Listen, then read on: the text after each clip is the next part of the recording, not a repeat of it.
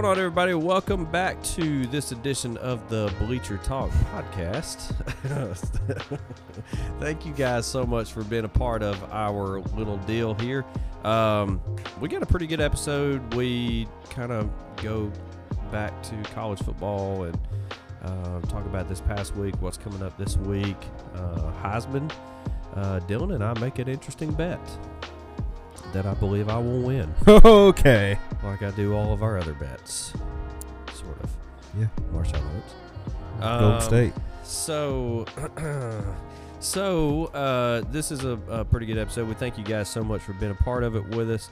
Uh, be sure to uh, subscribe. We hope that you will comment, and if it's a good comment, um, we hope that you guys will share it with your friends, family, whoever.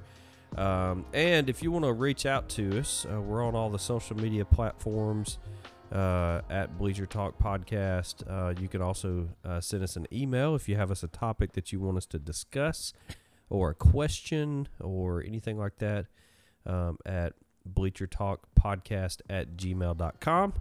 Uh, so we hope to hear from you guys. Uh, thank you so much for joining us. Hope you enjoy this episode. Here we go.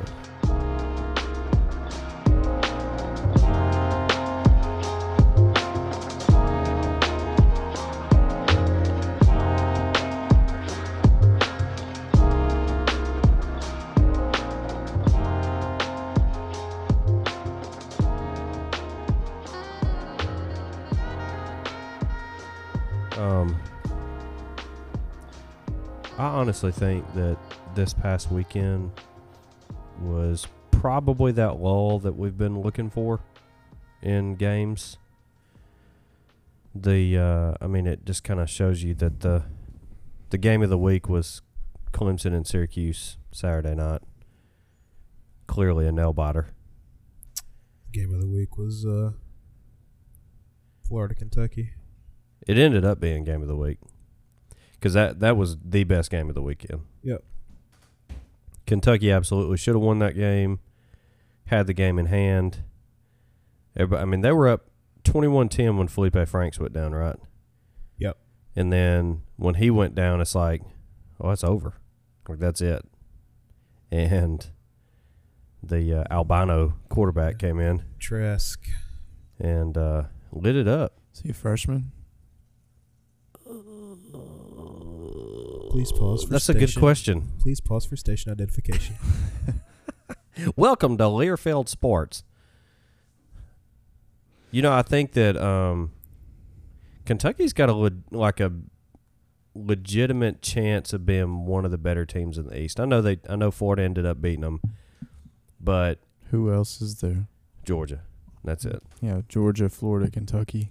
So I feel like if Kentucky can kind of run the table, they'll they'll get beat by Georgia. But if they can run the table, I think Florida will screw it up for themselves.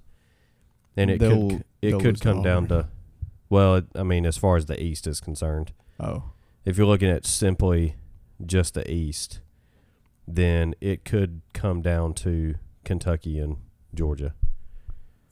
uh, Trask is a redshirt junior.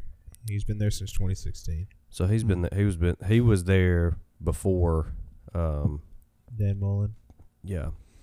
even though uh, Kentucky lost, or even though Kentucky should have won, I I still don't think they're better than Florida. No, Talented? No. talent wise, no. Better team? Uh,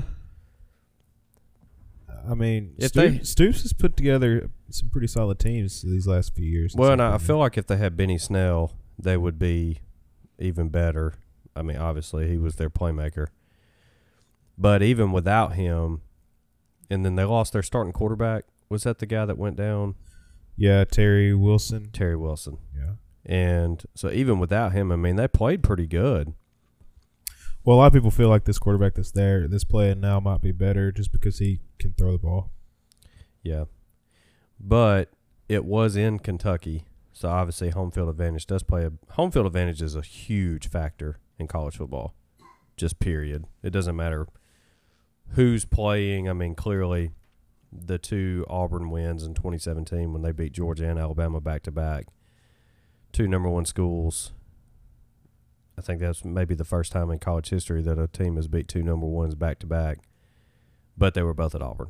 So I mean that home field advantage is, is a massive, Didn't- massive thing in college Didn't we football. beat like New Mexico State in between that?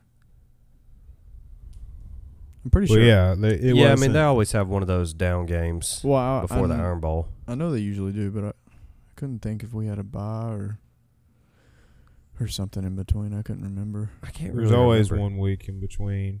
It may have been a bye week because I I remember them making a big deal about the first time any team has ever beat two number ones back to back. So, and maybe that was just the the two current number one teams because as soon as Auburn beat Georgia, Bama jumped up to number one and they were number one for the next two weeks.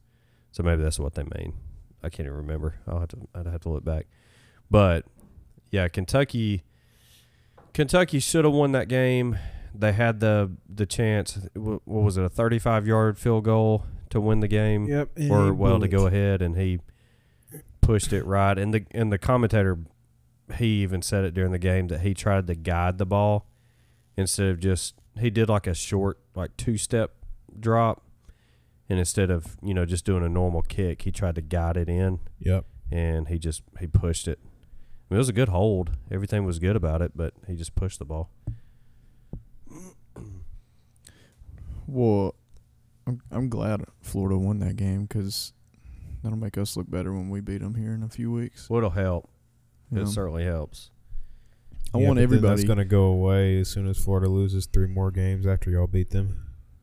well, s- still, I want I want everybody to be at their top, like top uh speed when we get to play them.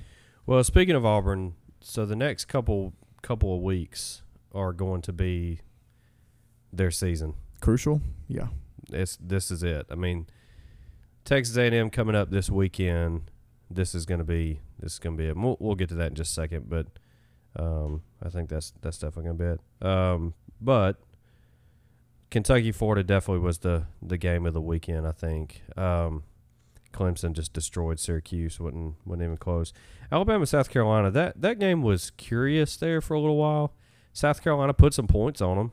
I mean, and they had a chance to put even more if they would have scored right there at the end of the first half. It was twenty three to forty, right? Final score. 47 23 was the final score. Uh, they were down 24 to 10 going into halftime, 23 10, something like that. And they were on the one yard line and they couldn't punch it in. Yeah, that was right there at the end. They thought they had scored, but then they ended up calling him down at the one yard line, but then they didn't review it which I thought they should have reviewed it. I don't think there was enough evidence to turn it over after looking at it a couple times. It looked like his knee was down, but I'm actually really surprised. I guess because they didn't call it a touchdown. Well, That's I think why the they didn't I think the review it. problem was that when it got called down, the time just kept running out. So South Carolina instead They of they hurried had two timeouts, yeah, they hurried up and snapped the ball. Yeah, If I was them, I would have just burned a timeout right there because they would have looked at it eventually. You yeah. know? Give them enough time; they're going to look at it. So- And then uh, Muschamp coming off at the first half, his comments. Yeah. He was in that rage mode that he gets in. What did he say? Well, he came off and she asked him why they didn't try to get them to review it. And he was like shaking. He was so angry. You know, I mean, he's already like a extremely angry person anyway. But he was like shaking and he was like, "If I if I was to answer that question, then I would get fined for life." You know, like he just like you could clearly tell, you know how you get so like emotionally invested into something like you you start making comments that make zero sense like that's where he was like his emotions were so high that he just started making outlandish comments Do that with everything I say. if we're uh, if we're going to talk about the Bama game, I will just say, uh, uh, offensively, I mean, it's pretty much what everybody else is seeing. Offensively, we've got to do something in the running game. Uh, we're not really running the ball effectively. Well Najee st- certainly was much better that well, Najee did well. that play the where receiving he game. yeah i mean he come across the middle and caught that one ball and then he basically threw Stiff that one guy down and yeah. then hurdled that other guy. Um, and that's the thing. Like these guys are fine in open space. It's it's two things. One, I don't know that it's all on either group, but I think some of it's on the running backs and some of it's on the offensive line. But I feel like the running backs are kind of dancing a little too much in the backfield instead of just going, you know, and hitting the hole. But uh, I'm not really concerned about that. Defense is what kind of concerns me, and I, I was telling you guys this. It's crazy, like, uh, all these coaches want to use against Bama that you know you go to Bama and you're never going to get to play. Yeah. Yet at one point in the game Saturday, six of our eleven guys on defense were true freshmen. Yeah. Not just redshirt freshmen. I'm talking Yeah. about first year on campus. They're out there playing in week three. Well, and it seems like for the like a couple years in a row now, you've had a key defender go down for the season, Yeah. uh, especially linebacker, particularly. Well, and see what a lot of people don't know, Dylan Moses, yeah, he went down. But the guy that was originally going to play beside Dylan Moses, Josh McMillon, who was like a four year, like a five year senior, this Yeah. dude had waited his time. He got hurt earlier. Yeah. So now we're down to our third string linebacker, and then now they're both true freshmen. Uh, they kind of got exposed a little bit, which I mean, we kind of knew that was going to happen. They're not going to come in. Yeah. And, and there's growing pains, no matter how good you are. As Well, and I would say Hilinski from South Carolina. I mean, he's a decent quarterback. I mean, he's not a he's not a fantastic quarterback, but he fits South Carolina's system pretty well. And considering that South Carolina doesn't really have a very good receiving corps, he he did okay with what he has. Well, and what I was telling Jackson is like, because he was telling me he didn't get to see the Alabama game and he saw that they scored 23 points. I said Yeah. it wasn't that their offense was gashing us or was flashy. No. I said he threw the ball 52 times and averaged 5.6 yards per. Yeah. uh, So they they were literally just dinking and dunking down Yeah. the field the It- whole time. It was nickel and dime the whole time, and I mean, and they scored right there at the end. So Yeah. I mean, the the final score really wasn't representative of what the game was. but they did still put up yards, even though they didn't score. He had over 300 and something yards. Well, that was the that was the issue is that they were, I mean, they were pushing the ball down the field, but they couldn't finish. You know that Yep. The end of the first half was crucial because that could have that would have put the game within a touchdown going through going into the half, and then Alabama got the ball at, at the beginning of the second half, and so they scored, and then it became a three score game at that point. So it was a it was a fourteen point, um, um, what do you call that? swing. swing. There you go. So that I think that that really confidence wise hurt South Carolina. Well, and I still feel like as long as Tua is healthy and our and our four main receivers are healthy, it's going to be tough, man. Uh, Gary Danielson after the game was talking about our offense. He was like amazed because now that we brought Sarkisian in, he was like it was like watching it's like watching an NFL offense on the field. Like Yeah, uh, our offense might not look as flashy as it did last year, but it's so hard to stop even without I mean, this is without our running game getting going yet. So but going, you know, going through the course of the season, our we're we're fortunate that we've got another 3 weeks before we even really play anybody because we play Southern Miss this week. Next week we play Ole Miss, then we have a bye week and then we go to A&M. yeah, So, I mean, honestly, our schedule is shaping up to where in the regular season we've only really got three games that could be anything at all with A and M, LSU, and Auburn. Well, and so far this is the hardest game that Alabama's had to play. Yeah. So through six games, South Carolina will be the toughest one, and then at the end of that that six game will be Texas A&M. Yeah. Isn't that every year? For Uh, Alabama? well, Well, it actually switched. We've been playing A and M early. Yeah, and oh, Bama's been playing a lot of home and homes the last couple of years, like opening game, which they've been like Virginia Tech and um, not Virginia, USC, USC that one year. Didn't they- USC, Wisconsin. They played these- Notre Dame that one year. Uh, we they? played Notre Dame in the national championship game. Was that? Yeah, I was thinking they played them. No, I guess we played? Uh, we've played. Notre, uh, we've played Michigan. We've played Wisconsin. We've played USC. Uh, we played Florida State. Florida State that year that like we were one and they were two, and like everybody was saying like it was like the opening game of like the biggest. Was that opening game. Jimbo's last year? I think so. And that's when they had like a horrendous season. Yeah, because we knocked out Francois for the season. Yeah, They had Derwin James and Cam Akers and all those dudes on defense. and they ended up going like what was it like five and seven that year? I don't even think they made a bowl game. yeah, their quarterback that came in for him was absolute trash. we're we're not gonna have. Uh, uh, we're watching highlights of the Auburn Kent State game, and I just realized that Smoke Monday targeted some dude on Kent State. Yeah, he's out for the first He's half gonna of this be game. out. I didn't even know that. Yeah, it's not a. I mean, Smoke Monday is definitely one of our one of our good linebackers, but it's not going to kill us. It would be different if it was one of our D linemen. I think that our if our D line stays healthy, Auburn's D line stays healthy throughout the year, then they're going to cause major problems for just about every team that we play. What made me really happy is that uh, Auburn knows that. Yeah, Gus knows it because Derrick Brown sat out a game. yeah, You know, you you're not supposed to do that in college football, but you know he had an injury at the very on the first play of Yeah. scrimmage, and he got to sit out the whole game. it's the uh, what we were talking about earlier, the Gregg Popovich. Mm-hmm. There's going to be a lot more of that that you're going to see. Yeah. going forward, especially during these dinky games. I mean, what's the problem with it? Either I don't see no problem with it. What's the what's the problem with having your best dude sit out against a team that you could beat with your third stringers? I tell you, the only time it would be a problem is if you had your starting quarterback coming out in the first quarter, or your starting running back. Well, maybe not running back, but definitely your quarterback.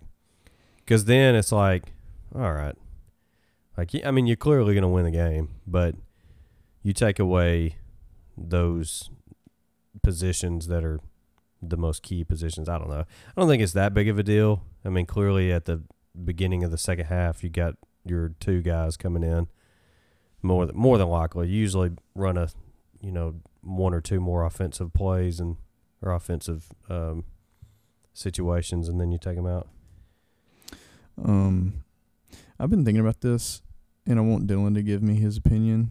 Um, I feel like Auburn is, like, right now, just looking at their standing, like where they are, they're number eight.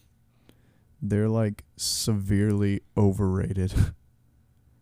You think so? yeah, I mean they, I mean they beat Oregon, which is a big big time win, but Well, here's the thing that I think that makes Auburn a great team is their defense. Well, yeah, their defense is top two or three in the country, but I don't, I don't Their know. offense is coming around. I It mean, is clearly this was Kent State, not a very good team at all.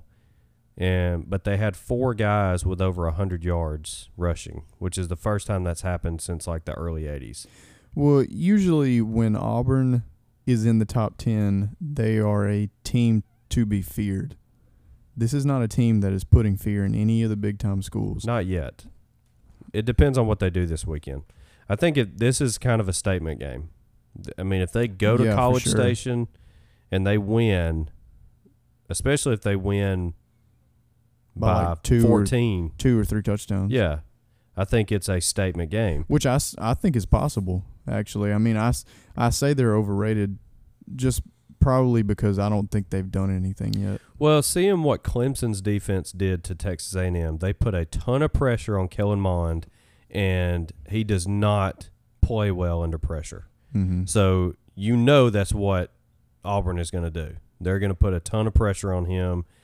Their running game, like Texas A&M's running game, is decent. It's not great. It's decent. Kellen Mond is their playmaker. That's that's who the whole offense is wrapped around right now. So if we just like Clemson, if they can shut Kellen Mond down, I think they've got a very good chance of keeping them at a much lower score.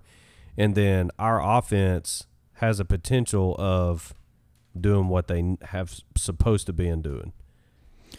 Well, what I was going to get Dillan's opinion on, because I said that when Auburn's in the top 10 or top five, they're a team to be feared. I don't think that this year, so far, obviously. Um, I was going to ask Dylan, has there, like, like, for, like, maybe the last, let's just say seven years since Gus has been there, has there been a time, like, before the Iron Bowl where you were like, we might lose this game? Because usually the Iron Bowls are one sided. Alabama's going to win like 80% of the time. Um, 2013, just because that offense was so much in a rhythm by that point, I was like, I don't know if anybody's going to stop that read option. But for the most part, I don't. I agree with you. Um, I don't think people have really feared playing Auburn big time programs in a little bit because even in 2017, I mean, yes, Kerryon was great, but to me, their offense wasn't going to like keep people up at night. That offense, I feel like 2013 and even 2014, y'all's offense was so hard to stop. Now y'all have a better defense now, which 2013's defense was good too, but y'all have a better defense now than y'all did then. Um, I think, yeah, I think mainly offense uh, is going to have to go further before I'd be like, man, I'd be, I'm, I'd be scared to have to play them. Well, and I think that Gus did something very strategic in this game against Kent State. He brought Joey in and let him run the ball Mm-hmm. a lot. And he ended up running, I think he had 12 or 13 rushes for over 100 yards with We two had touchdowns. Three guys with over 100 yards. Had four. I no, it was, it was three. was it was? Shaun, it was, and Joey, and uh, JaTarvious. Yeah, that's right. That's right. But I believe that when it, it's it's a situation that when Joey Gatewood comes into the into the game, you know one or two things are going to happen. He's going to hand the ball off or he's going to run it. Yeah. That's just all there is to it. But Gus wanted to show that so that they can try to game plan against him for that. That's you know his whole mindset is is not necessarily trickery, but it's a misdirection. Well, it. I mean, like you, you almost just want to have Joey be your starter then, because like, if our whole thing is to have teams game plan for Joey rather than Bo, then what is that really Well. I think it's all about the the RPO. I think it's a well, really not even RPO. I think it's about the who are we the running option. with? I We're think it's with Joey. put Joey. If you bring Joey in, and you've got either uh, Whitlow or Kam Martin in the backfield, it's all about the read. So if they see them come in, they go, okay, it's a run play. They're going to stack the box and they're going to bring an extra linebacker down. But if they can read it correctly, and either Joey hands it off or pulls it, there's a very good chance of some positive plays because you know what's going to happen. You already know what's coming on both sides of the ball. But then I don't think Joey will ever be the starter because the reason why Bo won the job was because he was a better passer. He was more consistent. He's a better read. And he showed, I mean, he rushed for nearly 50 yards. He showed he can run that option Mm-hmm. that read option. He can he actually pulled it a couple times and had some pretty good plays. And so it their playbook is wide open right now. And i think that's what they've been trying to do the last couple of weeks is figure out kind of what route they're going to run with. And seth williams should be back this weekend which is going to be huge Anthony will be back. Anthony Schwartz should be back. They've said that he's been without his cast this weekend. They're this week, so that's that's a definite huge plus. So it really for Texas A&M, they can't really game plan against a specific. it's almost like we have and it's funny to say we have too many weapons we have a lot of things that we can do but we don't we don't really know what we want to do yet Right, and and, maybe that's what's conf- that's what can confuse teams. yeah. I mean, that's what my point is: is that they're trying to show their entire hand yeah so that they don't have specific schemes for Auburn's offense. yeah because it could go one way or the other at any time. mm-hmm. That's that's Gus. That's Gus's mo. I think that's good to an extent. I think your offense also has to form its own identity, though, because when your back's up against the wall and adversity hits, you know, what's your move on offense? You know, Yeah. you, you got to have a, you know, like, all right, we're down. We're putting it in Bo's hands. We're going to see what Bo does. Or, all right, we're going to lean on JaTarvious here. We're going to, you know, he's he's been our moneymaker for the year. Like, you have to know what your offense is. Because there are no money makers yet i don't think Well, Gus's success leans so heavily on the run game. yeah If the run game is not any good, the offense struggles, and we've seen that the last few years. Jarrett Stidham, as good of a quarterback as it, that he was, last year when they didn't have a solid running game, he struggled because teams knew that they could drop an extra DB back or drop a safety back, and you know run certain schemes to keep you know prevent the pass. They could put four in the box and prevent the run that way, and just worry about the pass. So, and that that happened in in the Oregon game. You know, Bo won that game because he made some big pass plays. They finally got some the run going there in the third quarter, but it was never a weapon.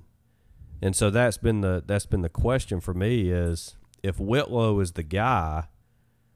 So far, he besides this last game against a horrible defense in Kent State, they haven't proved anything on their run game yet, and that and it's so crucial for them to have a good run, not a okay, but a really good running game, because that opens up their playbook. I really wish I was going to be home Saturday because this is probably. I mean, it's like the biggest game of the season so far. Yeah, for sure. Uh, Well, I mean, the Oregon game was definitely up there, but I think this is SEC play. This is certainly Not- bigger than that. Well, yeah, not but not just talking about like the teams we had to face. Just like it's like what you said earlier. This is like our statement. Yeah, this is clear. This is certainly a statement game. I mean, as of right now, looking at Auburn's schedule, there's a very good chance that they could go 0 and 3 in the next couple of weeks Play A and M, Florida, in LSU. LSU. We don't play all of them back to back to back, do we? We Yeah, I think, there- I think there's a Arkansas bye week. There is a there bye between week. LSU and Florida. We play Arkansas in there somewhere, don't we?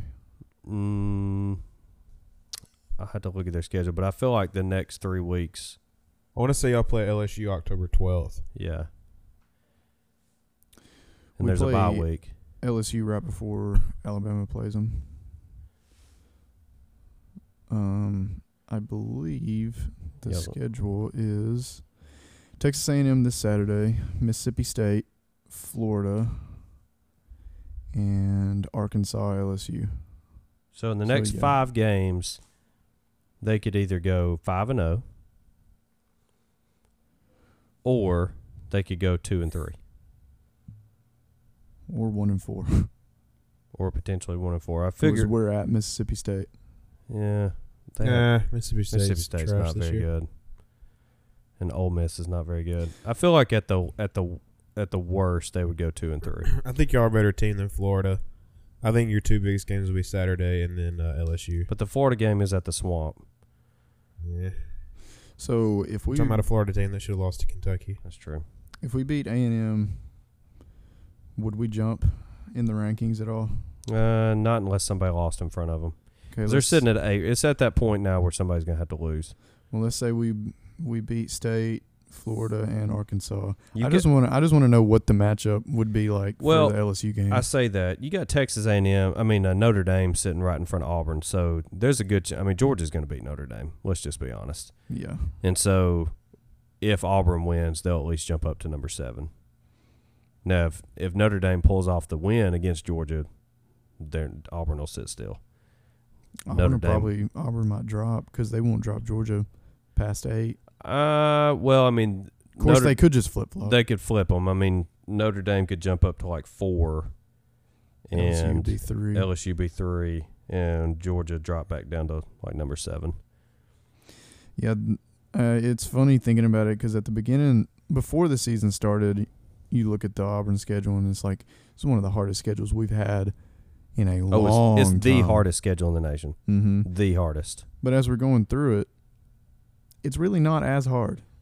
Well, the it's because LSU is at the top of their game. I mean, you look at three of their season games currently sit in the top four.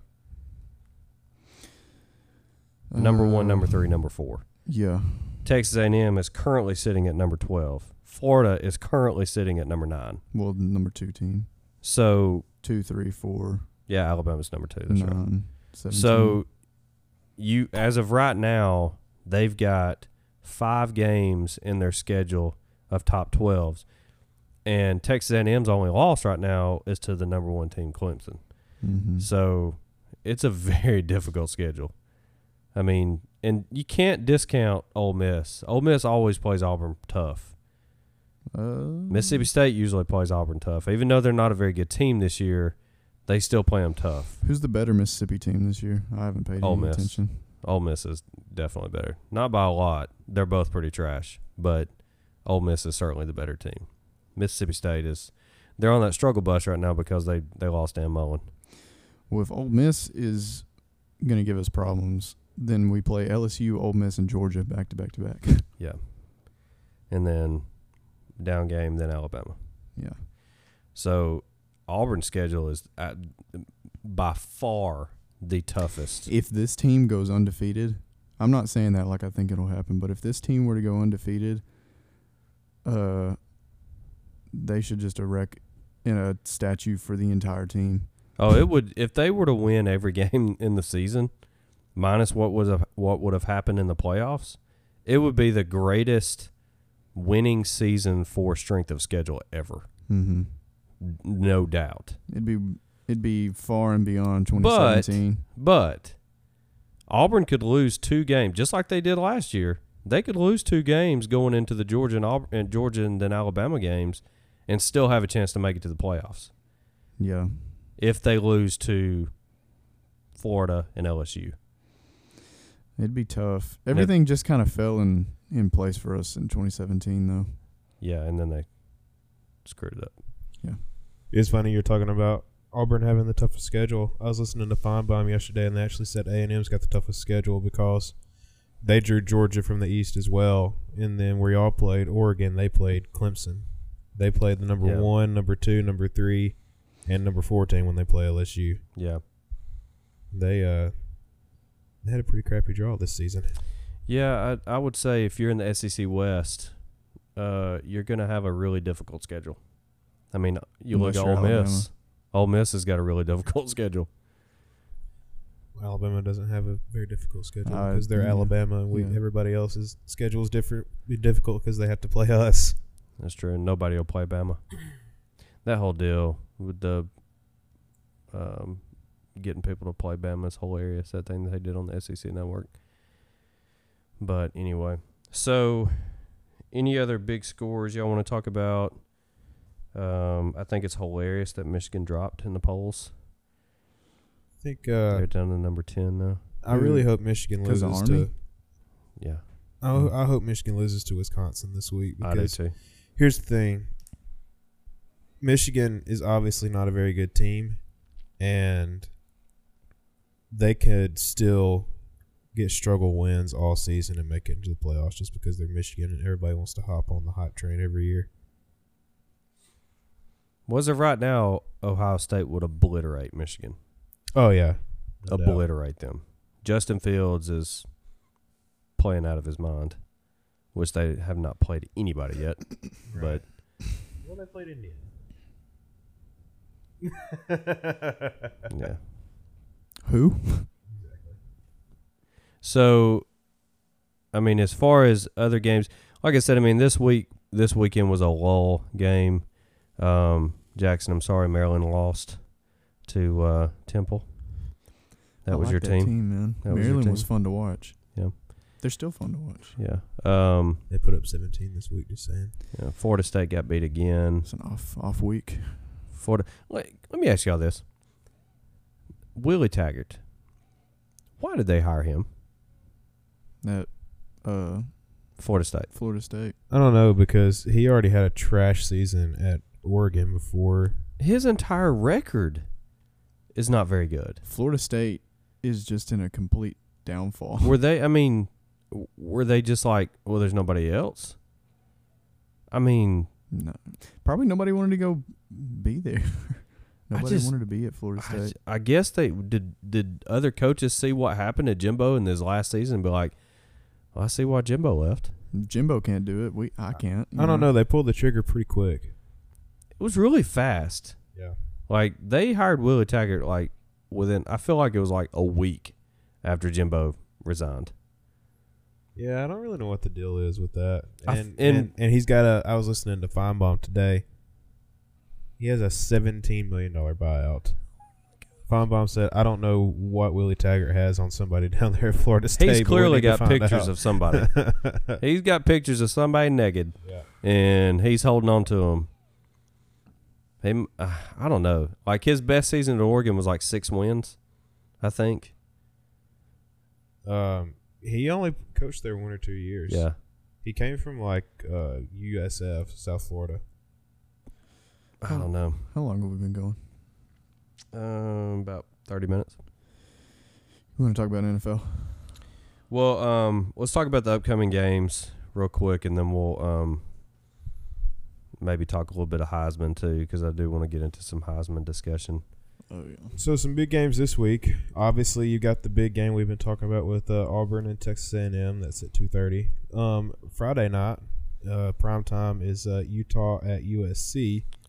Utah Um, should win that game. Utah is still number ten and undefeated. Um, Dark horse. Yeah, everybody's dark horse. It's hard to be a dark horse when everybody talks about you being a dark horse. I mean, at that Are you point, really a dark horse? You're not a dark horse if they're all Au- talking Auburn's more of a dark horse than Utah. Um, we're number seven or eight. Let's see. Uh, there's Tennessee, Florida. I was listening to Finebaum today, and a couple of people called in was thinking that Tennessee's going to pull that one off. In the Well, let's not get too excited about that. Yeah. But I, it will be a, a test to, to see kind of who Florida really is because if they struggled against Kentucky and then they end up struggling against Tennessee, uh, Well, what somebody said was that with this quarterback, this Trask, they said, uh, you know, it was one thing. It's one thing to come into the game where you didn't have time to get nervous about it. Like Yeah. it was just there was no time. like, to boom, you're in. About it. Yeah, you did, you just got in, you played. and now he's thinking now it. got all week. Everybody's talking about you. and Florida Tennessee is still a, a pretty big rivalry. So Right. Um, like I, I said, Michigan, Wisconsin at Wisconsin. That's going to be. yeah, I feel like Wisconsin will end up winning that game. I really hope so. Um. I'll, I'll, uh, let's see. Like we said, Auburn, Texas A&M. Uh, we got Oregon, Stanford. Uh, game of the week: Charlotte at Clemson. Eh, Um, eh. Oklahoma Oklahoma State, Texas, and then the real game of the week is Notre Dame at Georgia. What time does that come on? That's prime time, seven o'clock. That's the ABC game. I'll get It's to be home actually for the that. CBS game. CBS. Oh, that's that. right. CBS is the night game. Yeah, so we were kind of uh, we were kind of talking about who might would pull the night game this year between Yeah. LSU, Auburn, and this is this is it. This is their only night game, is right? Their, this is their prime time game.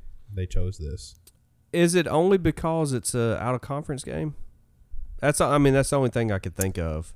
I don't really know Because I mean deal if you look at the the um the ranking then if if I get I guess they're they don't want to take the chance of LSU losing before they play Alabama.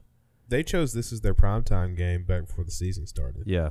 So, Maybe they just didn't think LSU was going to be as good as they are. well, a lot of people didn't. A lot of people thought that LSU was going to go into Texas and get smacked. Yeah. Hmm.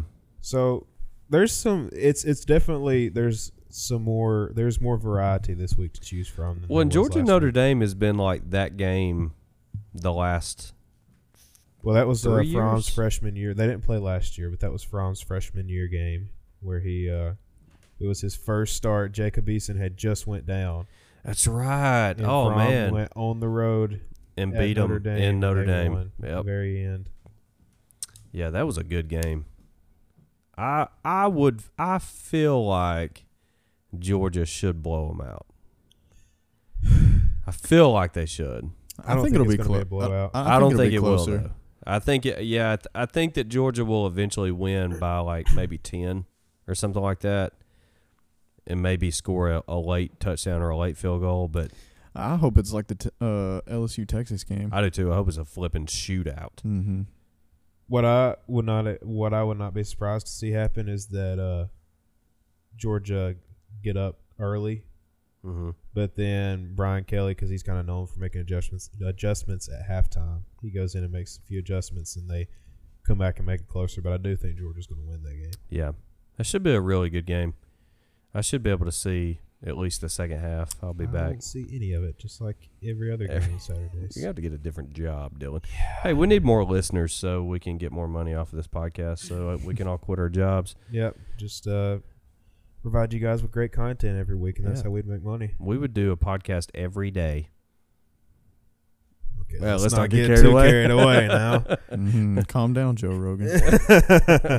We'll do a four-hour podcast every single day. Oh, my goodness. Um. So yeah, Yeah. that that's certainly going to be one of the better games this weekend. Definitely a lot better weekend matchup wise than this past weekend.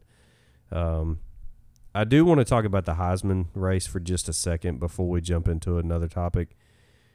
Um, at this point, who do y'all feel like would win the Heisman? Jalen. I agree. Jalen. Like, no question. I would put uh, uh, Etienne at two and then Tua at three. Eh, I'd put Tua at two. Uh, Travis has not performed as much the last couple of games. I still. Two- Travis Tua, in my mind, good. Tua is the best player in college football, Of but that course. doesn't always mean they're going to be the Heisman winner. Yeah, and it's become if this is the MVP, the most valuable player, then you've got to look at who is the one that is most valuable to his team. Like if he was to go down, then their team would suffer. And Jalen. right now, Jalen would be number one. Well, that was the argument against Tua last year too. It was like you take Tua away from Alabama, and Alabama's still going to win ten games. Yeah. Well, if you're going to say that, then no player at Alabama is ever going to win the Heisman again as long as Saban's there, because we're always going to have the talent to win games. Yeah. Um, but I do. I think Tua is the best player in college football, and but I also think that we are not as flashy this year on offense. So Well, and you've you've definitely seen a big change into his game that he's not running at all. Like he's definitely staying in the pocket, and I feel like Saban is really pushed onto him as like, you don't have to run. Well, we need him for the season to stay healthy, and and that was definitely an issue down the stretch last year was health for Yeah. him. So Which he has that bionic ankle now, so you shouldn't have to worry about that one. yeah, Whatever y'all are doing in Alabama, it's a direct result of Nick Saban's Pearl Harbor 44 to 16. You know, that whatever adjustments have been made is a direct result of that game. yeah. Well, I wouldn't be mad if Jalen won. Well, I mean, of course not. I mean, he's like the you- you're already kind of thinking it's like who who's going to play Jalen in, in the movie, like. One of the definitely one of the better stories. Like he did it the right way. Michael B. Jordan. He stayed. I don't know if he's big enough. He's you know he stayed at Alabama. He he stayed and graduated. He got his degree, and then went for one more year at a fantastic program, and is most certainly boosting his draft stock. Mm-hmm. He at, at right right He- now he will be a first round draft pick. He is living the Uh, life, man. Oh, we don't have to talk about this now, but I don't think so. I don't think I don't think he'll be taken. He'll be taken, but I don't think he'll be in the first two or three. I think he will be because it's it's like the he's almost not necessarily a shoe in, but he's almost got a better chance of being a number one draft or not a number one, but being a first round draft pick now that he's at Oklahoma because of Baker Mayfield and Kyler Murray. Like he's like Lincoln Riley clearly knows how to develop a quarterback. Well, also though, there's a difference in what Baker and Kyler did and what and what Jalen is doing now. Lincoln has molded this offense around what Jalen does best, which is a one read and and move. Yeah. Well, in the NFL, you can't be a one read guy, but that's still what he is. They were talking about that today on uh, Jock's Roundtable. Jalen's not changed. He's still a one read guy. Yeah, I mean he's still the same the difference the difference is is that where he's at now, he's playing against defenses to where if that read's not there, he can just take it, you know, tuck it and run it for. Yeah, I 40 mean he's yards. his stats are certainly padded because of the defenses he's going up against. There's no doubt. There's absolutely no doubt. So I think he'll get a shot at the NFL, and he'll probably go higher now that he's going to have this big season. I don't think he. Will. So you're telling me if he ends up winning the Heisman, he will not be an a overall first round draft pick. I'll be willing to put money on it right here, right now on this. Let's do it. All right, Let's do it. a hundred dollars. Hundred dollars. If he wins the Heisman, okay. if he wins the Heisman, That's the first thing. He will be a first round draft pick. I say yes. Dillan says no. All right. Well, you guys. September seventeenth, it. Yep. 2019. One hundred dollars. Jalen, don't let me down. I'm glad I don't have any money. It, it's not. Look, here's the thing. Heisman. I mean, Josh, I'm afraid I agree with Dillan. I think Jalen is like, who's coming out in the draft this year? Oh no! Tua, look, look. Uh, I certainly agree that he is not a first rounder, but I'm gonna. I have a, a hard time believing an NFL team is gonna pass up on a Heisman winner going in the first round. oh my God, what if he goes to Miami? No, he definitely He ain't ain't going to Miami. One. that would be hilarious. he is not going number one. Yeah, I'm trying to think of a team that would Tua. take him. Who would take to uh Jalen in the first round? Give up their first round draft pick. That- Atlanta.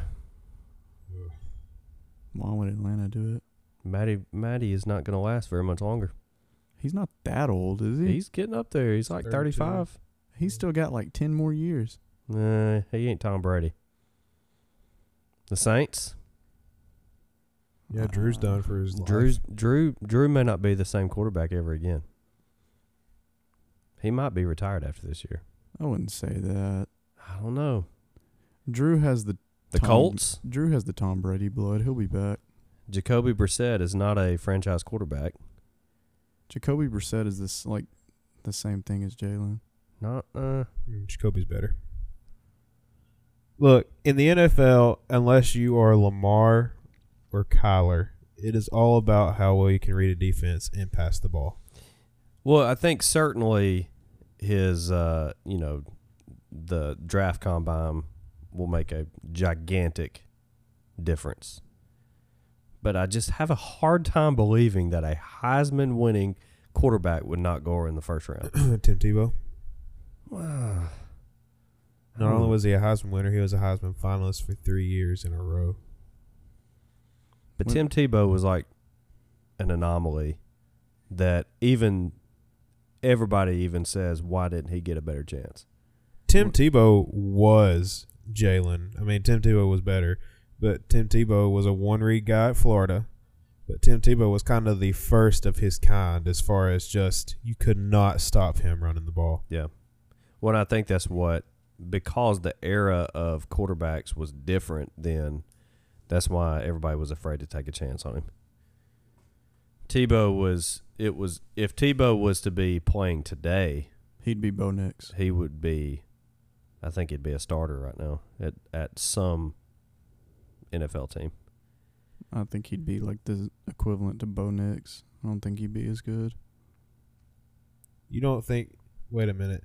You think that Bo Nix right now is better than Tim Tebow? No, I I think that if Tim Tebow were to start playing right now, not like right now at his current age, but like if t- if you take If he was 19 years old, take right now, 19 year old Tim Tebow and set him into a college offense in 2019, I don't think he'd be as good.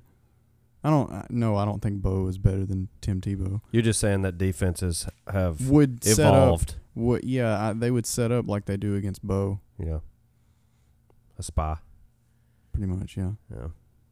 So I don't know. Heisman wise, it's I feel like it's Jalen's to lose at this point because we've certainly seen that with Heisman voters, they love stats more than they do the team or more than they do the individual performance. If he as of right now he's got what, nearly is he at a thousand yards yet? I think he's at nine. He's close. So No, he's at it's like maybe he's late at nine. He's at nine because uh, he had over he had 300 total more yards than Tua, and Tua has a little bit more passing yards, but no rushing yards. And Yeah, Jalen's so he's- 300 rushing yards. He's on pace to have a um, thousand yard rush and over two thousand pass. probably three. Probably three. I mean, look at his schedule. The only team that has, and they didn't look great e- either. Like the only team that has any kind of defense at all that he will play Texas. all year is Texas And they got lit up by Joe Burrow. by Joe Burrow. Yeah, I. It favors it favors Jalen. It really does. Like he's he's in the the best position to pad the most stats. I think it certainly favors him. Um, I don't think Tua could win if even if he wanted to, just because he's not going to have monster stats. He he doesn't have to. I mean, it's just the Alabama way. Well, I mean, he's got monster stats. I mean, he's he's just getting taken out in the fourth quarter Right. still. I mean, he had he put up 350 and five t- no, 4 430 and five touchdowns this week. The thing with with um, Tua is his QBR rating. Yeah. I mean, if you look at his pass completion percentage, is probably the best. It seems like every game he plays, he's like 18 for 23, 20 Yeah. for 24. Like he only, and he doesn't have an interception yet, which Jalen does doesn't Jalen. either. But they have so few incompletions, which he does dump a lot of passes. Oh, they run a lot of slants. So they run they they are like my offense in Madden. They run a lot of slants. And when you've got a receiving corps and running backs like Alabama has, where all you have to do is just pass them the ball. Even those little um what are they called? It's like a jet sweep, but they pop the ball in Yeah. front of them. That's now considered it's considered a pass and I mean, you get Jerry Jeudy on the outside, he's going to outrun most defenders. Run him to the weak side.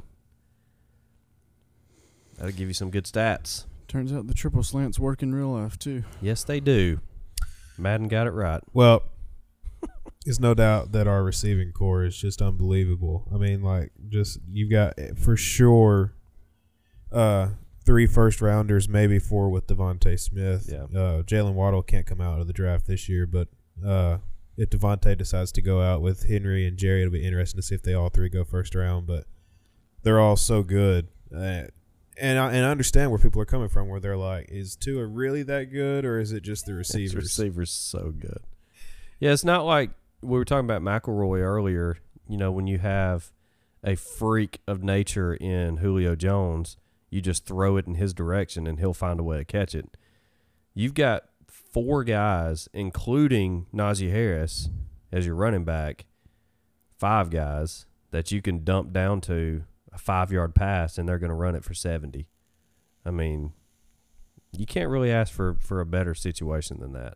No, but this is how this is what I counter with. All right, that's what you say. All three of those guys, besides Waddle, the other three were there, plus Calvin Ridley the year before, and look at what Jalen did with them. He was still shut down in the big games. I don't want to. I don't want to say anything else about Jalen because it'll hurt my potential first round draft pick argument. Hmm. So anyway, so yeah, I think it's Jalen's to lose right now. Um, let's let's shift over to the NFL for just a little bit. Um, I'm not a big NFL fan, so I try to keep up with as much as I can. Uh, the Patriots are unstoppable. If if Antonio Brown through two games. if even if Antonio Brown doesn't end up sticking with them, if if these allegations end up coming up and get him suspended or whatever, I mean, seven rings for uh for Tommy. yeah.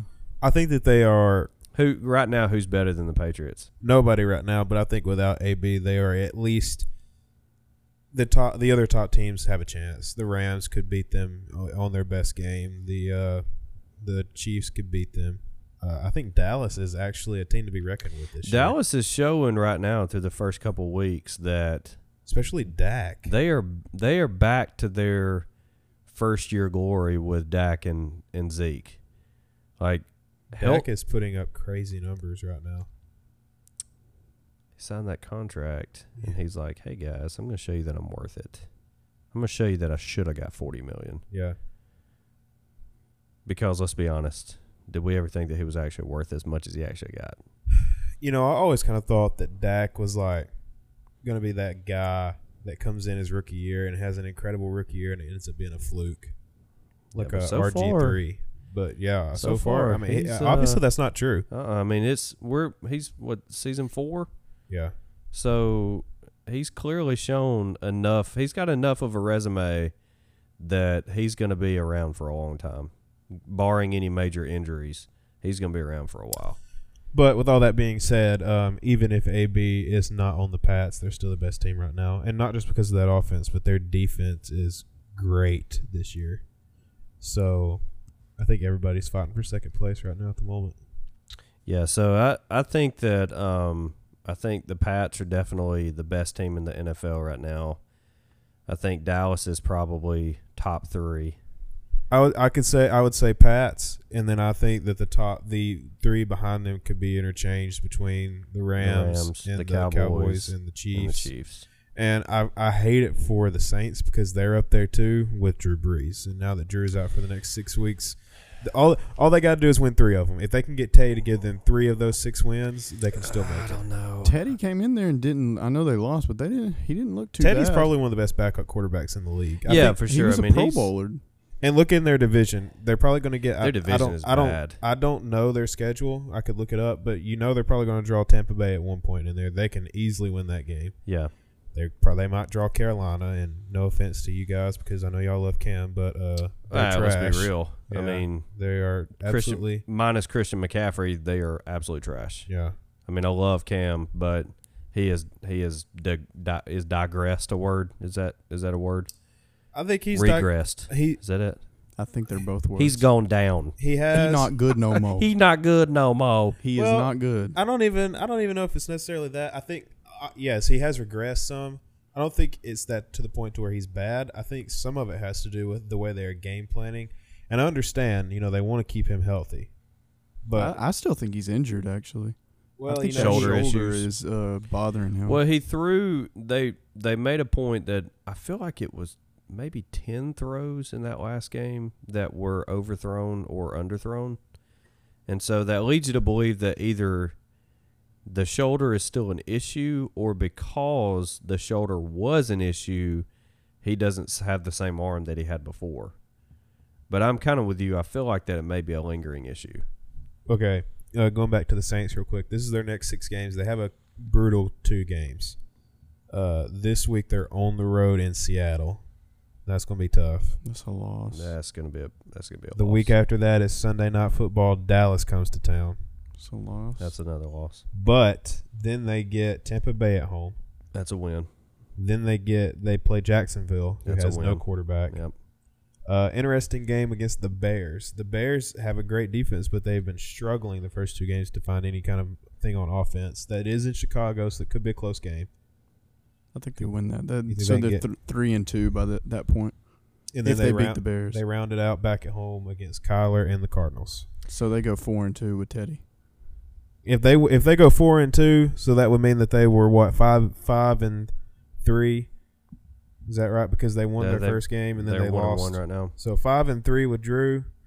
Shoot, you, you can lose three more games to still make the playoffs. If he's out six weeks, I think I think it's pretty sure they're thinking six weeks. Is it, it's six weeks is normal recovery time for It's the a- injury that he has. isn't it? Is it a broken thumb? no, it was uh um it wasn't broken. It was a tendon issue in the thumb. He had surgery on it. Um, Wasn't it that he tried to pick up the ball and he couldn't grip it? On the sideline? He tried to pick it up and he just couldn't grip the ball. Yeah, I guess he just can't put any pressure on that thumb. Yeah, let's see here. I'll tell you what it was. But Uh, doctors in the NFL can mysteriously work magic and get get people recovered very very fast. Yeah. Um. Yeah, he just tore a ligament in his thumb. And that's you know Drew Brees is is one of those few quarterbacks that we have right now in the league that has been not necessarily indestructible, but has been injury wise, has never had a setback like a major setback. Well, besides his huge shoulder injury in San in San Diego. Yeah. So I mean, since he's been with the Saints, Oh, since he's been with Saints, he's been. he's fine. been one of the most consistent quarterbacks. Oh yeah, he he's an Iron Man. I He's wouldn't up there be with- surprised if he came back early. And I'm thinking of like Brady and Ben. They've just been like consistently have been there for years. And, Ben- and Ben is- Eli. Yeah, Did you guys R- hear? R.I.P. to him. He's done. Yeah, he's done. Eli's uh. Lost his job. I think he might he might retire. Poor guy. No, he'll sit on the sidelines for this year. Well, I mean, after this year, I think he'll retire. I don't know if he'd actually go somewhere else. I'm gonna be watching that Daniel Jones debut. I'm As bad as curious, man. be. I don't know. Daniel Jones was a, a curious pick for me. Uh, they certainly had some better options ahead of him, Well, I mean, but he was the only person that was ahead of him as far as the quarterback rankings was Dwayne, and Dwayne couldn't even beat out Case Keenum. why? Well, and, and really, I'm saying that I thought that they may not have necessarily went with a quarterback. I mean, I get that they kind of had to, but I felt like they should have waited one more year. And They this could have year, waited one more year and got Tua. this year could have been a much better. Bro, option Miami is sealing the bag on Tua, bro. They Yeah. making sure they're going to tank every game. They're not going to score a point the rest of the season just to make sure. Is Jay Cutler Tua. still down there? no, but they could call him up. Oh man. Hey Jay, you busy? Hey Jay, buddy, we need you for a few games. Jay, we'll put give you about. cigarettes down and come pick up the football. son. We'll pay you a million a game. just come up here and just get crushed. That's all we need, buddy. You're you're used to it. So, So- if you can just come up here and get killed. So speaking of the train wreck that is the Dolphins, I know Jackson knows. I don't know if you know. Did you know that they traded Minkah? No. They traded. Why? They traded Minkah for, for a first round pick to the Pittsburgh Steelers. Oh, well, that makes sense. Uh, so they now have three first rounders and two second rounders in this Damn. draft. Boy, they're banking on these picks. They're like Jackson and Madden. It worked. And they were uh, they were saying, you know, they said, man, Cleveland set up. I was it was on Monday Night Football. I was watching this game. They said Cleveland set up, and they were like, well, not necessarily Cleveland. I mean, sorry, Miami set up. And they said not necessarily. Look at all the picks that Cleveland's had over the That's past true. few years. That you got to hit on the picks. Yeah. Well, they've just bombed on their picks. I mean, that's all there is to it. They bombed on their quarterback picks. Yeah. And I mean, I hate to say it, but Baker's not even proven himself yet. Besides connecting to Odell on a couple of plays, he's struggled these first two games. Yeah. I'm not sold on the Browns. This was kind of their chance. They're about to get embarrassed Sunday night against uh, the Rams. Yeah. Aaron Don I mean uh, Yeah, Aaron Donald, yeah, he's gonna he's gonna blow some Speaking of the Rams, Jackson, that's your team. Um, what's the deal with Todd? I, I- are are they just going to keep him at about ten to twelve touches a game? I think so. I read something the other day uh, where they're saying that he's like, he's basically like back to himself, but I, I- don't know. They were talking about being real precautious I, with him. I was like gonna what say, do y'all not feel like after last year that you know that it finally came out that the injury that he had was much more severe than what they led to has believe. an arthritic knee. Well, that's the problem. Is like it's not just like an ACL tear, something that can be repaired and then nine months later you're back. Arthritis is not something that you can just dig out and be done. Yeah, he has permanent knee damage. And, and the and the deal is is is he could have spent all offseason. He might feel great right now. He might not even feel it. It might feel like And then it could just flare up. yeah, and then he just starts. They start giving him the ball 20, 25 Well, times, and he wakes up on what, uh, Monday and he's shot.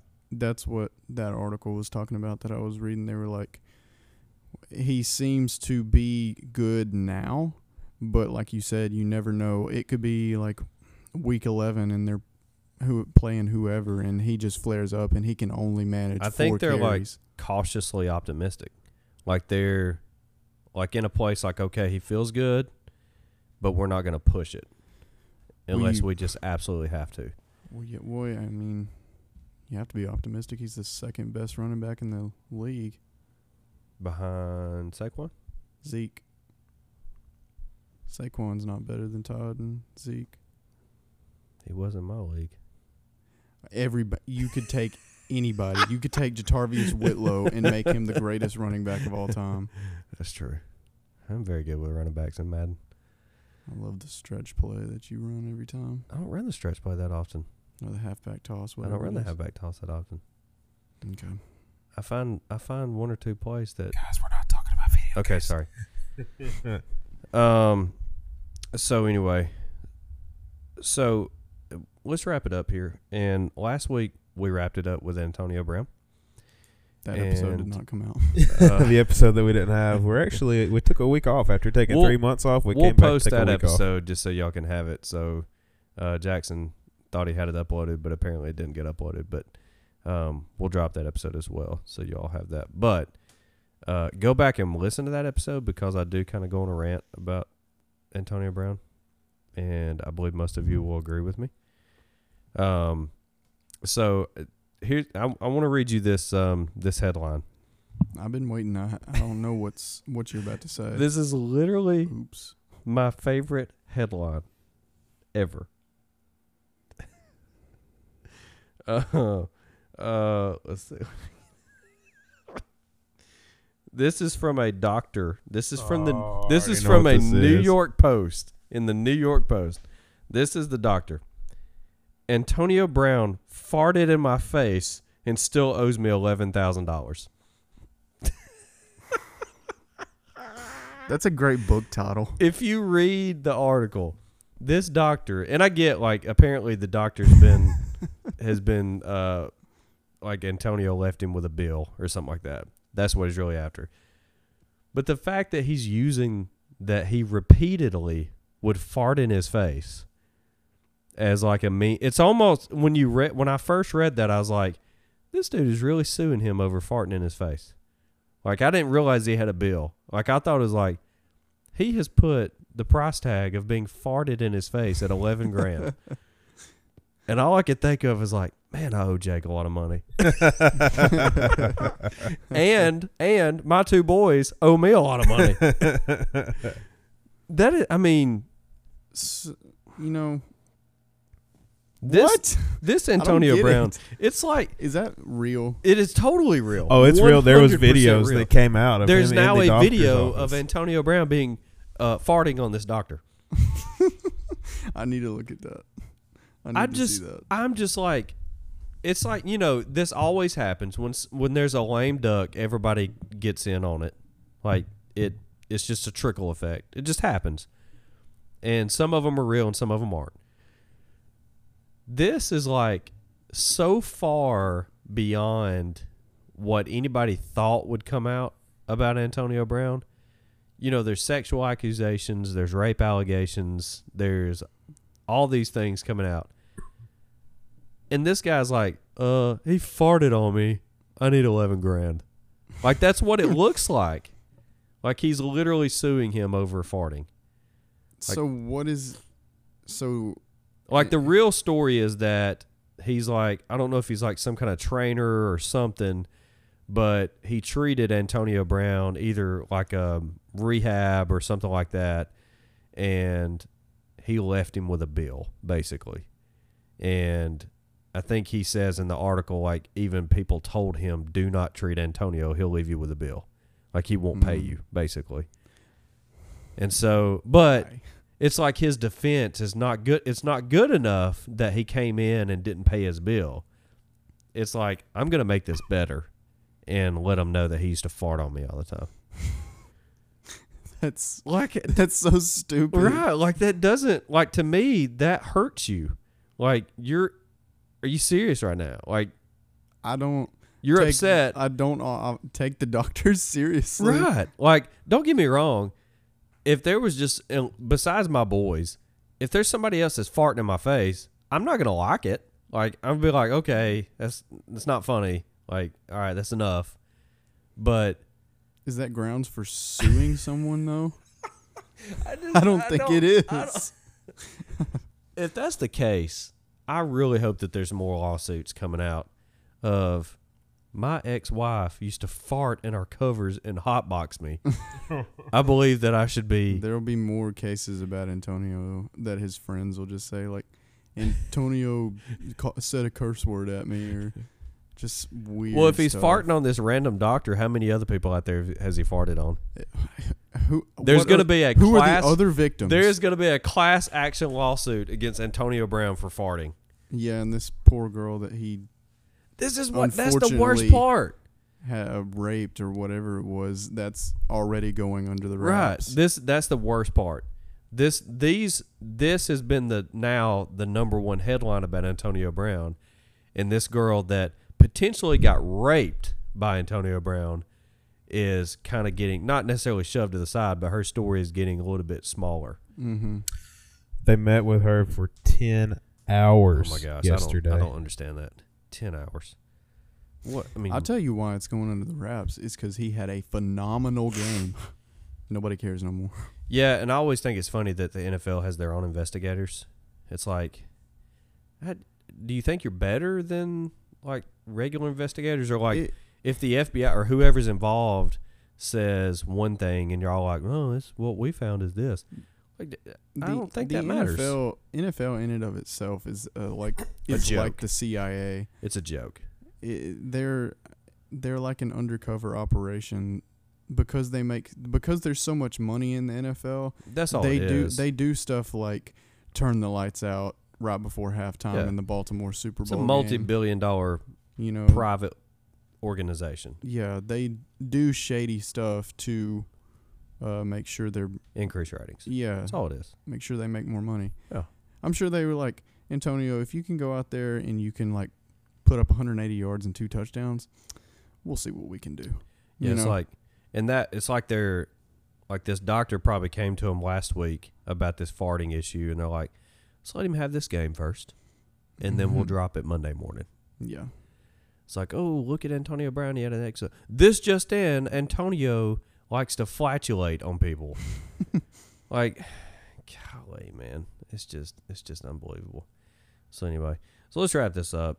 Um, any other comments about games coming up? Anything going on? Anything like that? in the NFL. Yeah, Uh, big game Sunday night, yeah, I'm looking forward to that game. what game is that? bro. How do you not know? It's your team, Yes, and it's Is my the team. Rams and Browns. It is. Oh, it's already week three. It is Yeah. week three. Yeah, Rams. Browns in the dog pound, yep. where Tennessee can go in and beat you forty-one to sixteen. Apparently, Are you gonna be home? no. no. Yeah, uh, me and Josh are about to be gone for a week, so uh, yeah, so we might want to. We might want. To, uh, we'll talk about that in the intro. we're gonna we're gonna have to uh, slack back on this heavy hitting schedule we've been out for the past true. three months. Yeah. we might miss one next week. Uh, we have clearly been going too much, guys. Don't you gonna worry, guys. I'm gonna not be here.